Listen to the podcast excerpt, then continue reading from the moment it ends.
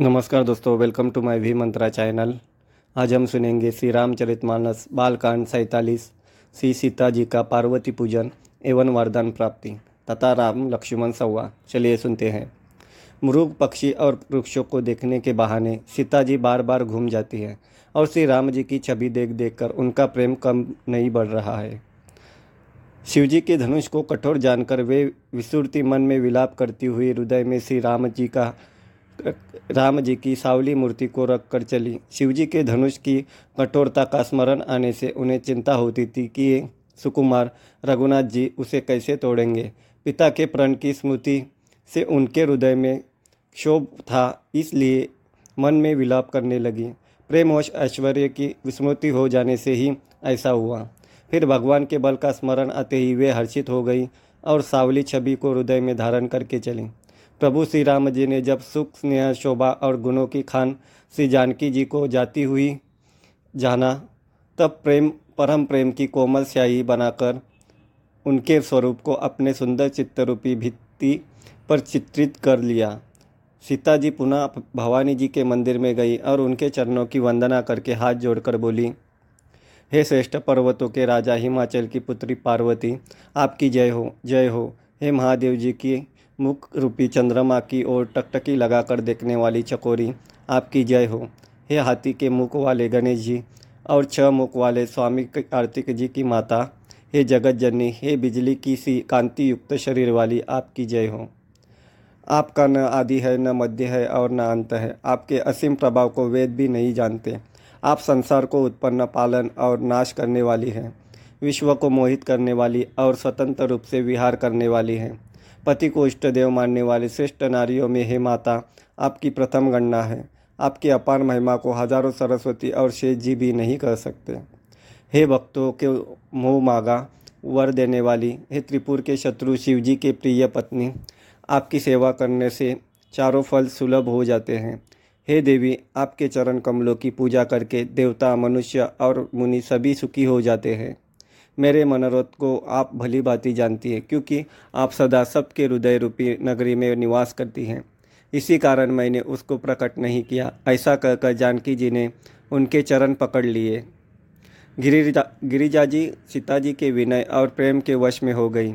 उनकी माला खिसक पड़ी और मूर्ति मुस्कुराई। सीता जी ने आदरपूर्वक उस प्रसाद माला को सिर पर धारण किया। गौरी जी का हृदय हर्ष से भर गया और वे बोली, हे सीता हमारी सच्ची आशीष सुनो, तुम्हारी मनोकामना पूरी होगी। नारद जी का वचन सदा पवित्र, संशय, भ्रम आदि दोषों से रहित और सत्य है, जिसमें तुम्हारा मन अनुरुक्त हो गया है। वही वर तुमको मिलेगा, जिसमें तुम्हारा मन अनुरक्त हो गया है। वही स्वभाव से ही सुंदर सावला वर श्री रामचंद्र जी तुमको मिलेगा। वह दया का खजाना और सुजान सर्वज्ञ है। तुम्हारे सील और स्नेह को जानता है। इस प्रकार से गौरी जी का आशीर्वाद सुनकर जानकी जी समेत सब सखिया हृदय में हर्षित हुई। तुलसीदास जी कहते हैं, भवानी जी को बार बार पूछकर सीता जी प्रसन्न मन से राजमहल को लौट चली। गौरी जी को अनुकूल जानकर सीता जी को हृदय को जो हर्ष हुआ, वह कहा नहीं जा सकता। सुंदर मंगलों के मूल उनके बाह्य अंग फड़कने लगे। हृदय में सीता जी के सौंदर्य की सराहना करते हुए दोनों भाई गुरु जी के पास गए। श्री रामचंद्र जी ने विश्वामित्र से सब कुछ कह दिया, क्योंकि उनका सरल स्वभाव है, छल तो उसे छूता भी नहीं है। फूल पाकर मुनि ने पूजा की, फिर दोनों भाइयों को आशीर्वाद दिया कि तुम्हारे मनोरथ सफल हो। यह सुनकर श्री राम लक्ष्मण सुखी हुए।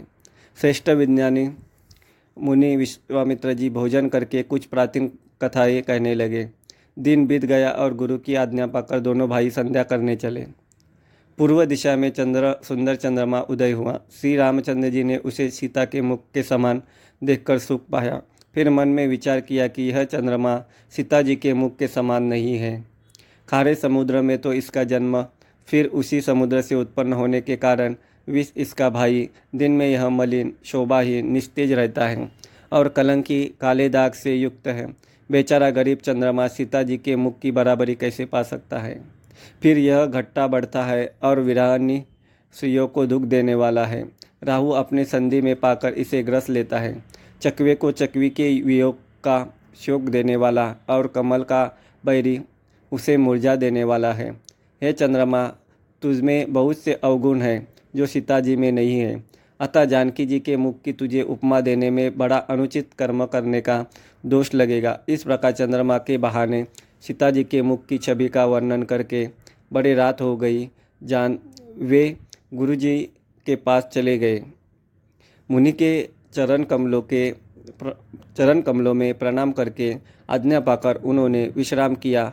रात बीतने पर श्री रघुनाथ जी जागे और भाई को देखकर ऐसा कहने लगे हे तात, देखो कमल चक्रवाक और समस्त संसार को सुख देने वाला अरुणोदय हुआ है। लक्ष्मण जी दोनों हाथ जोड़कर प्रभु के प्रभाव को सूचित करने वाली कोमल वाणी बोले। अरुणोदय होने से कुमुदिनी सकुचा गई है और तारांगणों का प्रकाश फीका पड़ गया, जिस प्रकार आपका आना सुनकर सब राजा बलहीन हो गए। सब राजा रूपी तारे उजाला मंद प्रकाश करते हैं, पर वे धनुष रूपी महान अंधकार को हटा नहीं सकते। रात्रि का अंत होने से जैसे कमल चकवे भौरे और नाना प्रकार के पक्षी हर्षित हो रहे हैं, वैसे ही हे प्रभु, आपके सब भक्त धनुष्य टूटने पर सुखी होंगे। हृदय, सूर्य उदय हुआ, बिना ही परिश्रम अंधकार नष्ट हो गया। तारे छिप गए, संसार में तेज का प्रकाश हो गया। हे श्री रघुनाथ जी सूर्य ने अपने उदय के बहाने सब राजाओं को प्रभु, आपका प्रताप दिखलाया है। आपकी भुजाओं के बल की महिमा को उद्घाटित करके, करने, खोल खोल कर दिखाने के लिए ही धनुष्य तोड़ने की यह पद्धति प्रकट हुई है। भाई के वचन सुनकर प्रभु मुस्कुराए। फिर स्वभाव से ही पवित्र श्री राम जी ने सबसे निवृत्त होकर स्नान किया और नित्य कर्म करके गुरुजी के पास आए। आकर उन्होंने गुरुजी के सुंदर चरण कमलों में सिर नवाया। तब जनक जी ने शतानंद जी को बुलाया और उन्हें तुरंत ही विश्वामित्र मुनि के पास भेजा। उन्होंने आकर जनक जी की विनती सुनाई। विश्वामित्र जी ने हर्षित होकर दोनों भाइयों को बुलाया। शतानंद जी ने के चरणों की वंदना करके प्रभु श्री रामचंद्र जी गुरु जी के पास जा बैठे। तब मुनि ने कहा, हे तात चलो, जनक जी ने बुला भेजा है। धन्यवाद।